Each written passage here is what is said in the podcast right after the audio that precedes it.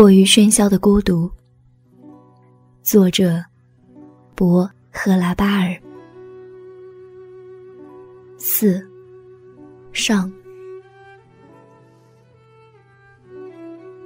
一天上午，屠宰场的工人们给我送来一卡车血淋淋的纸和被血水浸透的纸箱，一筐又一筐的烂纸让我无法忍受，因为它们散发着一股子甜腻腻的气味儿。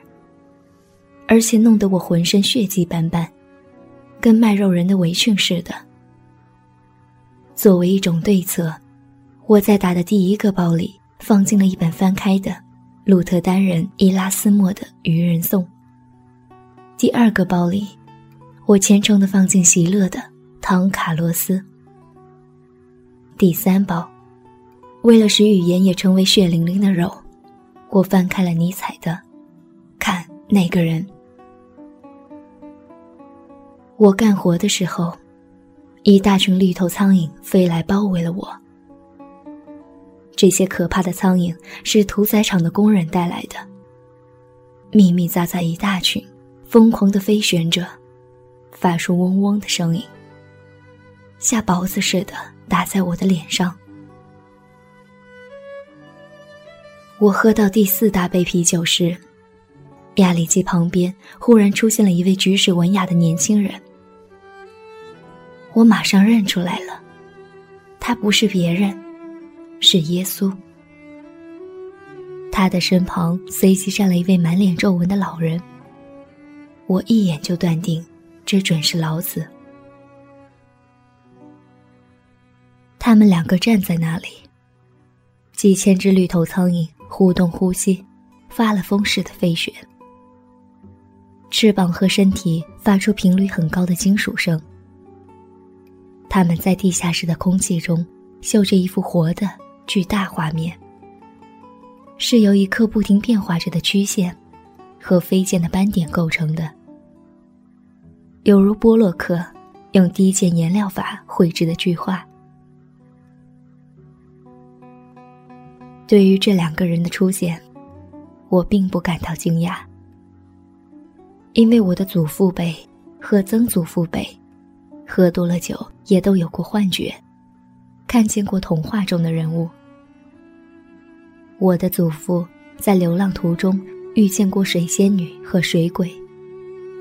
曾祖父确信，他在利多维尔斯基啤酒厂的打谷场上看见过小妖魔、小精灵和仙女们。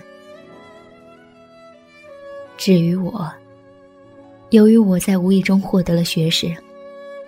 因此，当我躺在床上进入梦乡，而头顶上有两千公斤的书在摇摇欲坠时，我便看见隔板上出现了谢林和黑格尔。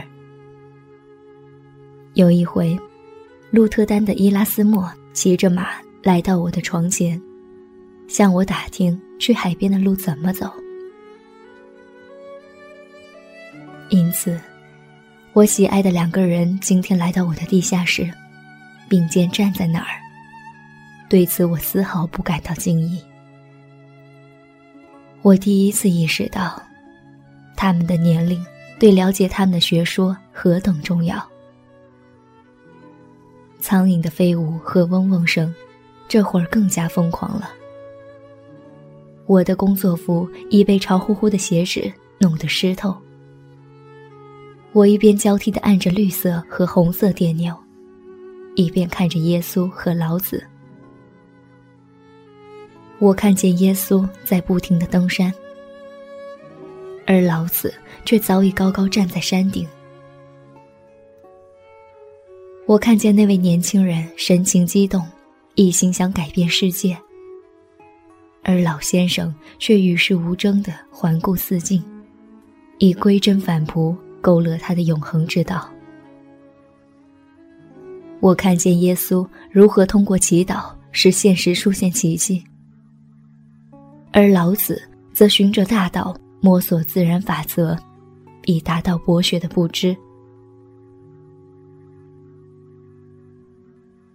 我接连把先知抱起投进机器，我的脸上涂满了血污。我按下绿色电钮，压板开始推动，把令人恶心的血脂连同一帮子苍蝇一股脑儿压扁。这些苍蝇怎么也舍不得离开纸上那点儿残留的肉渣渣。肉的臭味儿使绿头苍蝇欣喜若狂，它们发情、交尾，然后以十倍的疯狂痉挛的飞旋。密密匝匝围在机槽的四周，形成蠢动的一团，犹如中子和质子在原子中旋转。我捧着杯子喝啤酒，目光却不曾离开那年轻的耶稣。只见他神情激愤，被一些青年男子和美貌女人簇拥着，老子则孤零零的。独自寻找合适的墓地，压力机已运转到最后阶段，混杂着绿头苍蝇的血脂被挤压的血浆四溅，血水滴落。我看见耶稣脸上洋溢着动人的喜悦之色，老子却神情忧郁的倚在基槽边上，显得孤傲冷漠。我看见耶稣信心十足的命令一座高山后退，那山便往后移动。老子却用一张网覆盖了我的地下室，是一张用难以琢磨的材质织成的网。我看见耶稣犹如一个乐观的螺旋体，老子则是个没有口子的圆圈儿。耶稣置身在。充满了冲突的戏剧性的处境中，老子则在安静的沉思中思考着无法解决的道德矛盾。我按了一下红色电钮，血污的压板退回来。我再次抱起血迹斑斑的纸盒、纸箱，以及被血和肉的潮气弄湿的包装纸，投进空槽。我总算还有力气拿起尼采的书，翻到那页写他同理查德·瓦格纳建立星辰般友谊的段落。我像把孩子放进澡盆似的，把这本书放进槽内，随后连忙双手驱赶那一大群蓝色和绿色的苍蝇。它们像风暴中的柳枝一般，抽打着我的脸颊。我按下了绿色电钮。这时，只见两条裙子，在轻快的从地下室的楼梯上走下来。一条是青绿色的，另一条是光滑的红色。两个瓷缸女人，她们总是幽灵一般来到我这里。总是突然之间，当我以为他们已经不在人世，已经在什么地方被情人用屠刀。捅死了的时候，却意外的出现了两个收废纸的瓷缸女人。她们把废纸背在背上，就跟过去妇女从林中背回干草一样，奇大无比的一包。他们背在背上，在熙熙攘攘的街道上，吃力的、蹒跚的走着。路上的行人。不得不躲进壁龛或门洞里，给他们让路。他们背着偌大的包走进我们院子时，门洞就给堵住了。进了院子，他们径直来到磅秤那儿，弯下腰，转过身，然后朝后一仰，倒在那个大包上，解开袋子，卸下这可怕的重负。把他拖上磅秤，一边气喘吁吁的抹着额上的汗水，一边注视磅秤上的数字。指针照例指在三十四十上，有时甚至五十公斤上。都是从商店和批发店捡来的纸箱、纸板和人们扔掉的废纸。这些瓷缸女人。身体强壮，精力充沛。她们背着大包缓缓行走时，远远望去，就仿佛背着一节火车或一辆电车似的。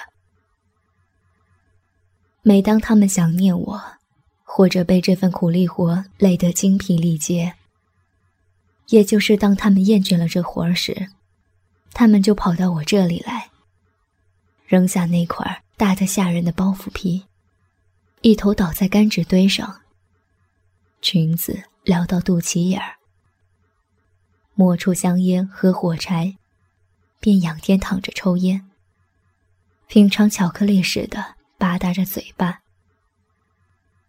我被密密匝匝的苍蝇包围着，只高声向他们打了个招呼。穿青绿裙子的那个仰卧着，裙子撩到腰际，一双光裸的大腿很漂亮，光裸的肚子也很漂亮。小腹下面露出一簇漂亮的火焰似的毛。他一手枕在脑下。另一只手拿着香烟猛吸，裹着她油腻腻的黑头发的头巾已滑到后脑勺上。他泰然自若地躺在那儿，穿光滑红裙的那个倒在纸堆上，活像被人扔掉的一条毛巾。他被沉重的大包压得疲惫不堪，已动弹不得了。我用胳膊肘朝我的皮包摆了摆。我买了一些香肠和面包。可是喝了那么多的啤酒之后，这些东西已吃不进去了，除非带回家去。我干活的时候一向情绪激动，有一种负面的感觉，神经极度紧张，结果总是啤酒灌得太多。两个瓷缸女人于是像两把摇椅似的，从纸堆上咕噜噜地滚下来，嘴里叼着烟卷，两双手同时伸进我的皮包。他们掏出香肠，剥去包装纸，把香肠均匀地分成两半，然后演戏似的踩灭烟蒂，用脚跟仔细地踩着。仿佛在踩扁两条腐蛇的脑袋。之后，两人坐下来吃香肠，吃完香肠才吃面包。我很喜欢看他们吃面包。他们从不咬着吃，而是用手指把面包掰碎，神情严肃的捏着面包，一小块一小块的往嘴里送，一边吃。一边点着头，互相碰碰肩膀，犹如两匹注定将长期拴在一起驾车的马，直拴到最后，被人送进屠宰场。有时我在街上遇见他们，总见他俩肩上搭着包袱皮，走进商店仓库时，互相搂着腰，一边抽烟。一边跳波卡尔舞似的走着，这些瓷缸女人日子过得一点不轻松。她们捡废纸不仅赖以养活自己和孩子，还得养活他们的头儿。一个每天下午根据他们捡得的废纸量分成的瓷缸男人，这是一个特殊人物，架一副金边眼镜儿，蓄着小胡子。梳小分头，肩上永远挎着个照相机。他每天都给这两个瓷缸女人拍照。善良的女人对着镜头摆出最动人的姿势，瓷缸男人还煞有介事的走过去，拨正他们的脸庞，然后退回来给他们摄影。可是相机里。从来没有胶卷。两个女人从未拿到过一张照片然而，他们依旧天天让他拍照，像信徒盼望天堂似的盼望着自己的照片一天，我在霍莱肖维采瞧见了他们，就在利本斯基大桥横跨伏尔塔瓦河的地方。当时我看见斯霍莱尔饭馆附近的拐角上，有个磁钢民警在指挥交通。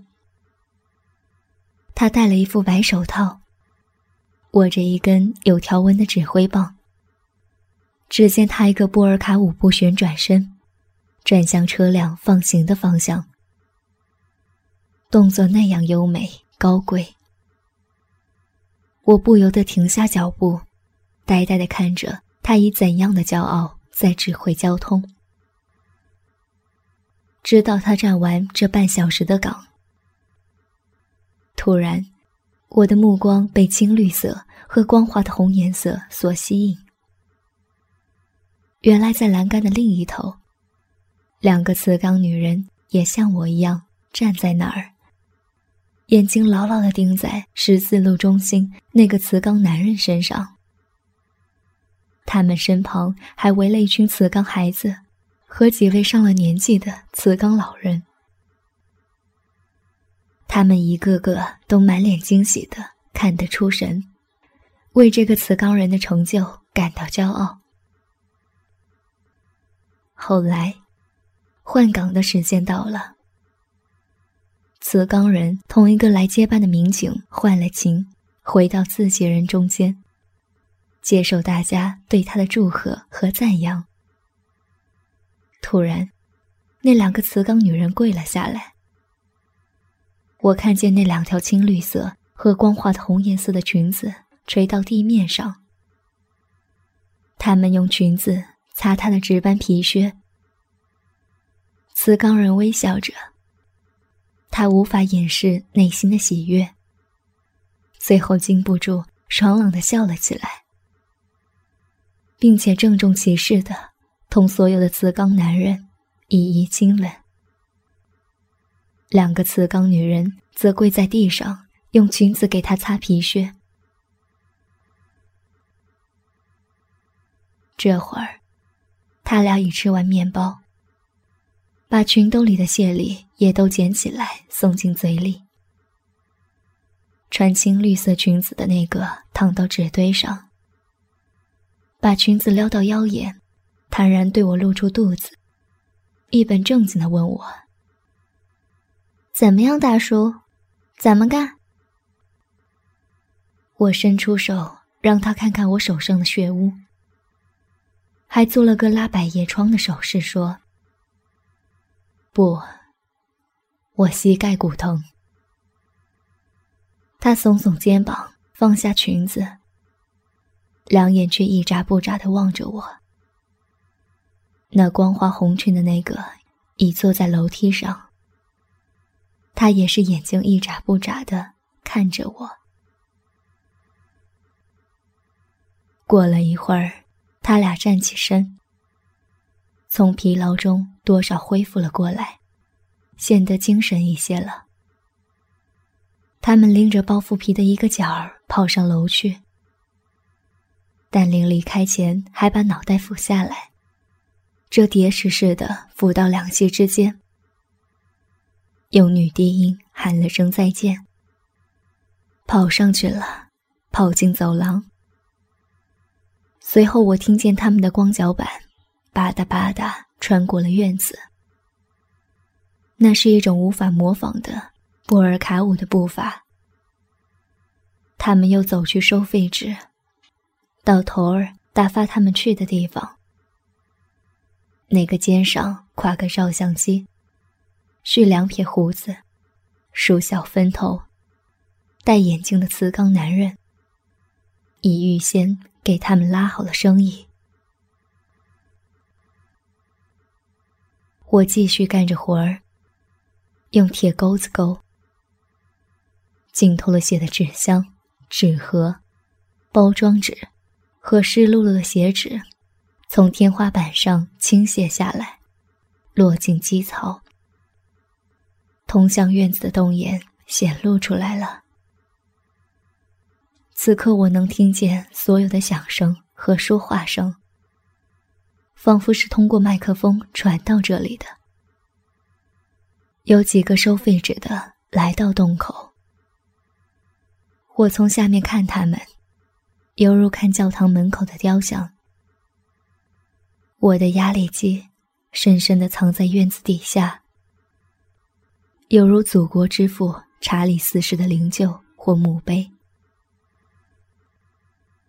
突然，洞口出现了我的主任。他的声音从上面沉重的打下来，声音中又是充满了仇恨和愤怒。他大喊大嚷，痛苦的绞着两手。韩家那两个算命的娘们儿又到下面来干什么来了？那两个巫婆！我于是照例吓得一条腿跪了下来，手扶着基槽，呆呆的朝上面望着。我永远不明白，主人为什么这样不喜欢我，为什么老是端出这么一张可怕的脸来对着我，仿佛这是他长久以来特地为我准备了的。这是一张愤怒的脸，充满了痛苦，由我造成的痛苦。这张脸每一次都像现在一样，使我深信。自己是一个面目可憎的人，一个不可救药的下属，只会给高贵的上级制造该死的麻烦。我从地板上站起来，就像牧师飞到半空，耶稣从墓中走出时，那个受惊的卫兵站了起来一样。我站起身，拂去膝上的尘土，接着干活儿。我已不像刚才那样顺手了。绿头苍蝇却变本加厉，闹得更凶。也许是因为我几乎已把所有那些血淋淋的纸打成了包，而气得他们发疯。也许是穿堂风吹得他们晕头转向了。这穿堂风是我挖了那座高的象山，箭头顶进了院子的废纸堆引起的。绿头苍蝇现在包围着我，包围着我的胳膊和草里的废纸，密密匝匝，有如浓密的悬钩子丛，有如黑莓枝子。我用双手驱赶它们时，有一种同钢丝和带刺的东西搏斗的感觉。我干着活儿，浑身已被血污和汗水湿透。那两个瓷缸女人在这里的时候，耶稣和老子始终站在压力机的槽边。现在我又独自在这里，从事机械的劳动，不断的被绿头苍蝇的绳索缠绕和抽打。我看见耶稣像一个刚在温布尔登网球赛中取胜的冠军。老子。像一个尽管家财万贯，但看上去却一贫如洗的商人。我看到耶稣的一切暗语和象征，都包含着流血的实质。老子则身穿布衣站在那里，指着一块未经雕琢的粗木料。我看到耶稣是个花花公子，老子则是个腺体不全的老光棍。我看到耶稣举起一条手臂，以为我是从的强有力的手势诅咒他的敌人。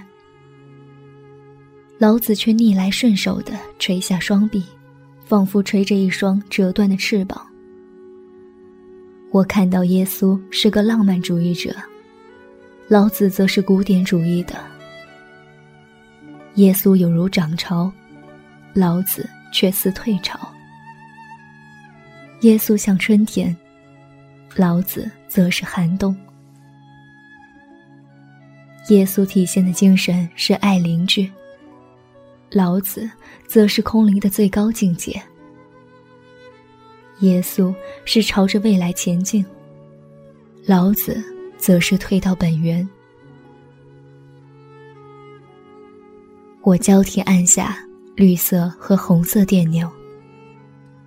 把最后一包令人恶心的血纸扔进槽里，这是屠宰场给我送来，堆满我的地下室的。他们同时也领来了耶稣和老子，因而我在最后那个包里，放进了伊曼努尔·康德的《道德的形而上学》。所有的绿头苍蝇几乎都疯了，疯到这种程度，它们扑到血腥的残渣上，吸着已经干涸的和正在干涸的血，如此贪婪。竟然没有察觉，正在靠拢的压板将把它们压碎，碾成薄片，挤出水珠。